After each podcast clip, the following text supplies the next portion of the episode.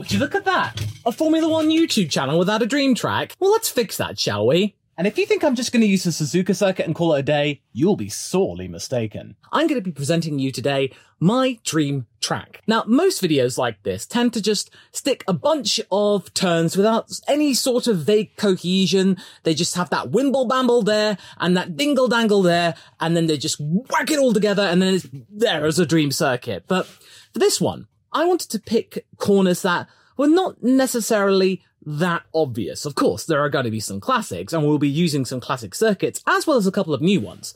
But I wanted to come up with a circuit which was not supremely hard and loads of stop start stuff, not just a two mile straight and call it a day. We're not going to be having a spider pig situation here.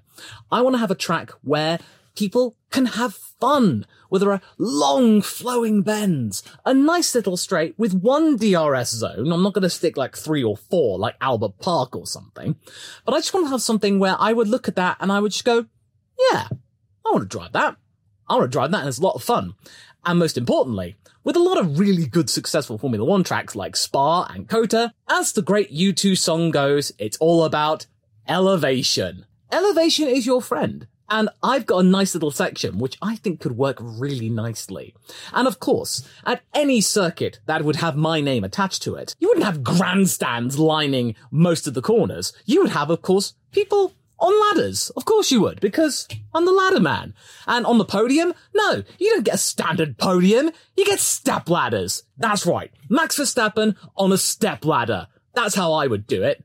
But who's to say Max Verstappen would necessarily win the circuit that I would be devising? I've really been thinking about this and I'm really pleased to show you what I've got in mind for my dream circuit. May I present to you the likes of the ladder horn. It's a nice, simple affair, but it's also got some very nice iconic turns and a little bit of character as well. Immediately you might be thinking, wait, where are at least the Suzuka S's? Well, everybody uses the Suzuka S's. But Suzuka does turn up here because it would be wrong of me to not include it at all.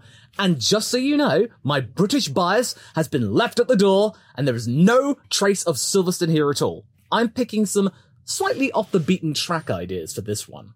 Now the ladder horn consists of a multitude of corners, and the last section I'm particularly pleased with I think could be a lot of fun, especially if you like roller coasters. Now this starts off, of course, with the likes of the Circuit of the Americas. That turn one straight and then turn two combination, I feel is one of the most significantly iconic tracks that we've seen in the last 10 years or so. Because you've got that nice little lead up to turn one. It's a left-hander as well, which is relatively uncommon on the F1 calendar. Usually when you get a left-hander on the calendar, like Interlagos, for example, it's like, ooh, that's different. That's really exciting. And usually more often than not, they are. Again, Interlagos turn one. That can be quite a doozy. And then immediately afterwards, you go straight from the turn one and then a little bit of a dip down to turn two. And then we kind of even things out with, of course, Monza. Now, we're not going to be using Ascari or the infamous turn one and two. We, we don't need any of that. But there is a chicane from Monza, but that comes at the end of the Curva Grande. Now, most people would be wanting to put Istanbul's turn 8. When I put that up to my Twitter followers on LawVSX, most people were wondering, are you going to be including turn 8 from Istanbul? Well, I would like to, but everyone tends to do that now. Even the modern circuits, even I think the Madrid concept, has some sort of reverse turn 8 from Istanbul Park. It's one of those ones that wants to be replicated on most modern circuits anyway. So again, I'm trying to eschew something here and make it slightly different with some iconic moments. So you get the Curva Grande right here going into the chicane of turns four and five. Technically, Curva Grande is turn three. And then what we do here is this little section of Suzuka right after the Degner curves. Now that is basically just that little short straight under the bridge, but there isn't a bridge here. Now this one is quite underrated and it's quite satisfying when you get it right. Whenever I've been doing sim racing, I would always get it wrong on the approach. But when you've got that moment, when you get on the outside and then go over the apex or even go wide, when you just get that exit right and then go towards spoon, it's so satisfying. And of course, it's a relatively heavy braking zone, but it's not like one of those ones where you just get it at the end of a long straight. There's a bit of a mini straight, so you might be able to catch somebody napping out of the chicane from the Curva Grande onwards, so you might get a little bit of a cheeky overtaking opportunity there. Now, Similarly, when I was looking at this for the Dunlop curve, I realized, well, what kind of thing is similar on the rest of the F1 calendar? Well, I was thinking, ah, okay. There is, of course, the Circuit de Gilles Villeneuve. That hairpin is not too dissimilar from the one that we get at Suzuka.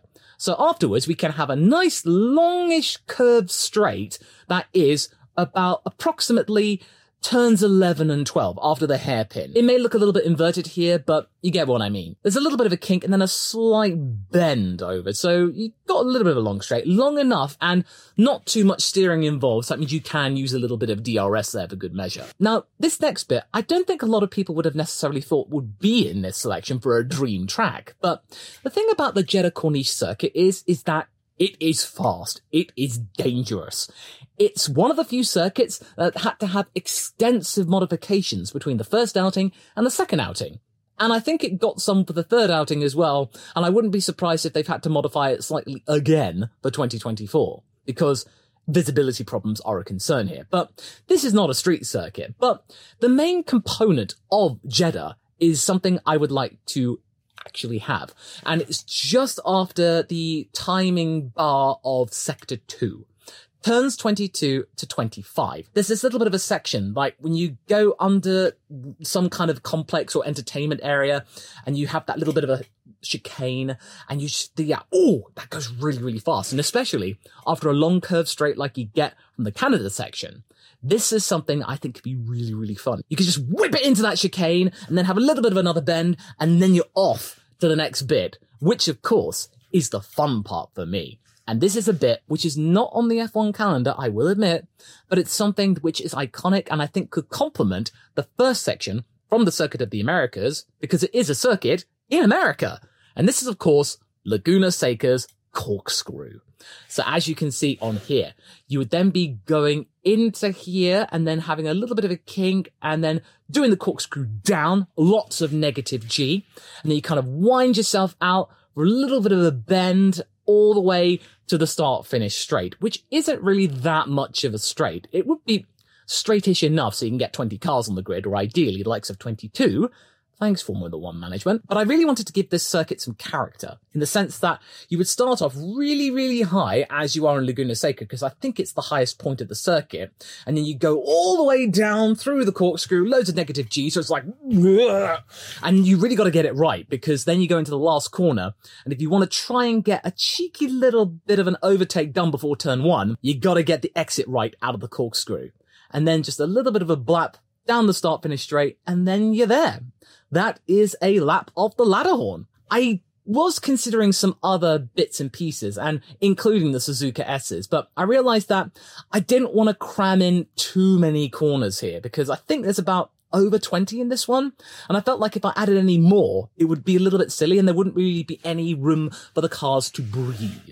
So you could say the characteristic for the circuit is some nice long sweeping corners, some fast chicanes, and a nice little bit of a curved-ish straight at the back from Montreal.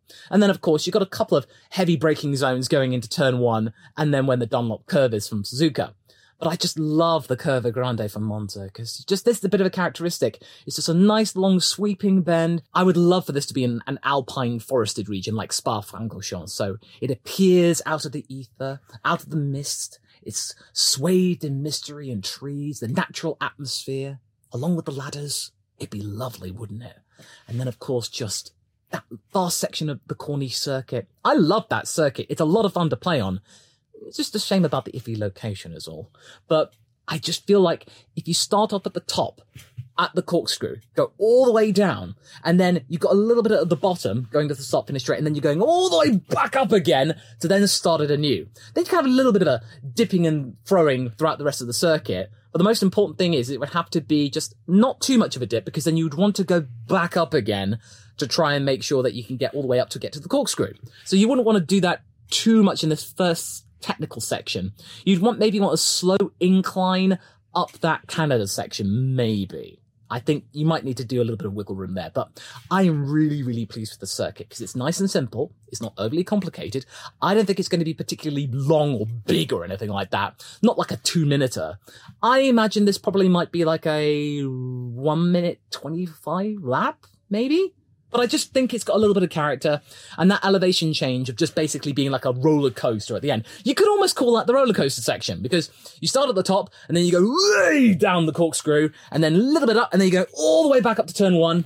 I think that could be really, really fun to see.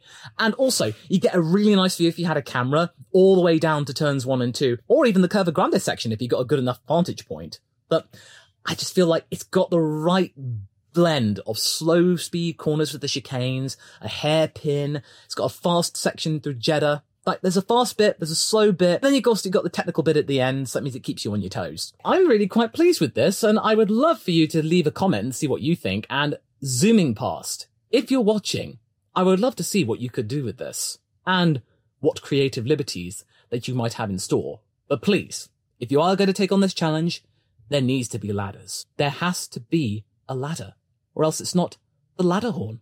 It simply isn't.